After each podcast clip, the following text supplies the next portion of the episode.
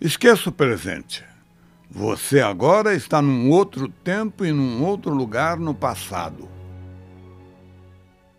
Encontra-se no início do primeiro século da era cristã. Numa vibração profunda de amor e de beleza. O século de Augusto, como se eternizou na história, é também o século do Evangelho, o século da Boa Nova.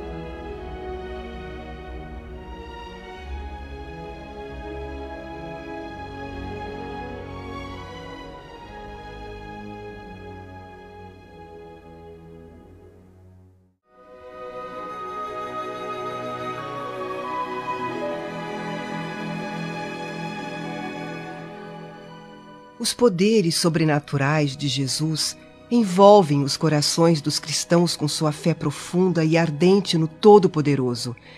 Dentre os habitantes mais maravilhados de Cafarnaum está a sogra de Simão Pedro. Numa bela manhã de sol radiante, vamos encontrá-la em companhia do genro, na varanda de sua residência. Embora muitos ainda não queiram acreditar, Sim, fui mesma curada pelo Mestre Divino. Não há dúvidas. A senhora está restabelecida em sua saúde, graças ao Pai. Ah, Pedro, o Pai que está nos céus, sempre pronto a atender às nossas súplicas. E é em nome dele que lhe faço um pedido. Em que posso ajudá-la? Haveria possibilidade de Jesus auxiliar nossa família? Mas de que maneira? Há algum problema gravíssimo? Uma doença incurável? Nem tanto. Meu genro. Mas lembre-se de que o Mestre é um emissário poderoso do reino de Deus e está muito próximo a nós. Não estou compreendendo. Simão Pedro, você há de convir que somos verdadeiros colaboradores do Messias. Por acaso acredita que ele iria se recusar a nos ajudar com as dificuldades familiares, a falta de recursos, o peso dos serviços domésticos efetuados por sua esposa? Sinceramente, tenho dúvidas. Veja bem. As possibilidades de Jesus são imensas. Certamente, seus poderes prodigiosos são capazes de remediar nossas dificuldades.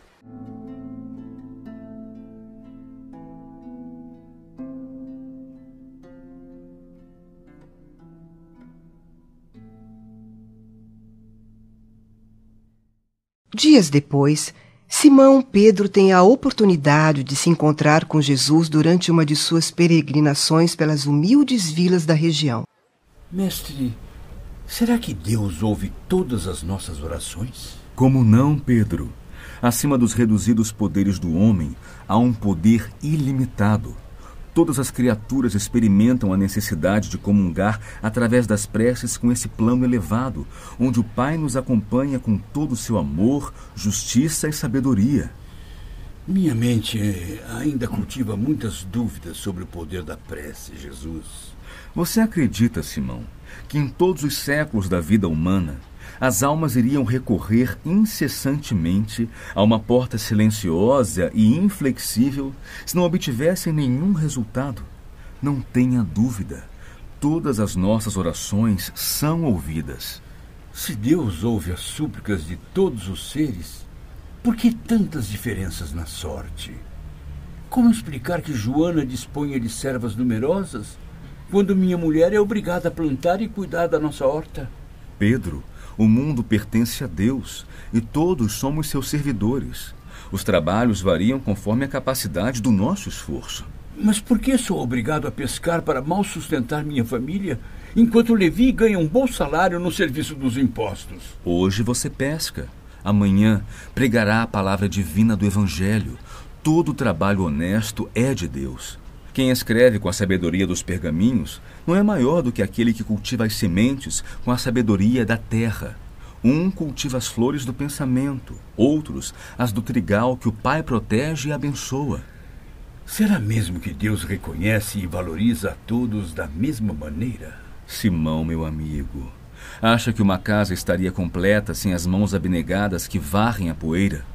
Antes de qualquer consideração, é preciso santificar todo o trabalho útil, como quem sabe que o mundo é morada de Deus. Não seria mais justo se todos tivessem responsabilidades com o mesmo nível de importância? Sua esposa cuida das plantas da horta. Joana de Cusa educa as suas servas. A qual das duas cabe responsabilidade maior? A sua mulher que cultiva os legumes ou a nossa irmã que tem algumas filhas de Deus sob sua proteção? Não sei, confesso que não sei.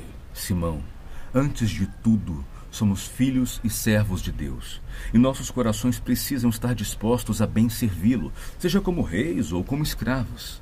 Acredite, o Pai conhece a todos nós e nos conduz ao trabalho ou à posição que merecemos. Mestre, como deveremos interpretar a oração? A oração é nosso recurso permanente de comunhão com Deus. Através dela, as criaturas devem apresentar ao Pai, no segredo das íntimas aspirações, as suas angústias e esperanças, dúvidas e amarguras. É necessário cultivar a prece para que ela se torne um elemento natural da vida, como a respiração. Ai, Jesus, tenho tanto a pedir a Deus que nem saberia por onde começar. Infelizmente, Pedro, os homens só se lembram do céu nos dias de incerteza e angústia. Se a ameaça é cruel, se a morte do corpo é irremediável, os mais fortes dobram os joelhos. Mas imagine como deve se sentir o pai amoroso e leal, sabendo que os filhos somente o procuram nos momentos de infortúnio.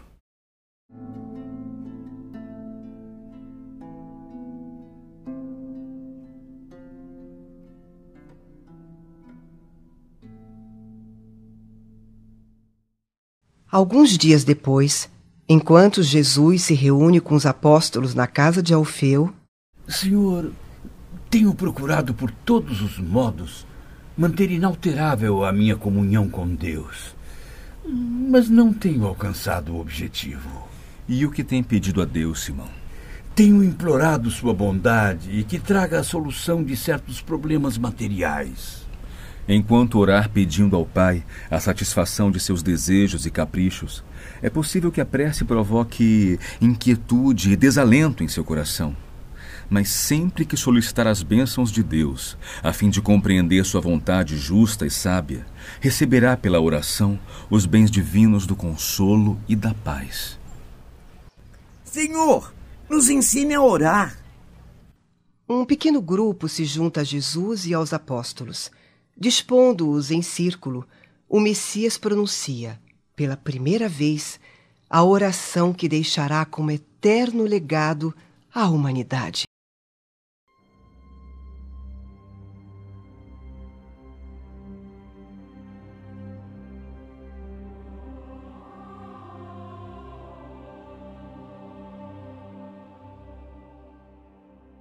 Pai nosso que estás nos céus, santificado seja o teu nome.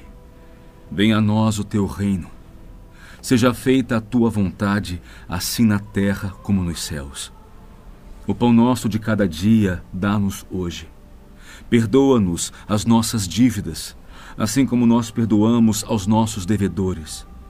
Não nos deixes cair em tentação e livra-nos de todo o mal. Porque teus são o reino, o poder e glória para sempre. Assim seja. E Levi, o mais intelectual dos discípulos, toma nota das sagradas palavras, para que a prece do Senhor seja guardada em seus corações humildes e simples. Desde esse dia memorável, a oração singela de Jesus se espalha como um perfume dos céus pelo mundo inteiro. Our Father in heaven. Geheiligt werde dein Name. 나라의 임하옵시며 Нехай буде воля Твоя. Dinhi sa yuta, maingon man sa langit. Danos hoy nuestro pan de cada día. எங்கள் கடன்களை எங்களுக்கு மன்னியும் seperti kami juga mengampuni orang yang bersalah kepada kami. Não nos deixe cair em tentação, 救我们脱离凶恶。 Căci a ta este împărăția, Nu kuti ushende wenyu, nesimba, nekubwinya, nekusingaperi. Assim seja.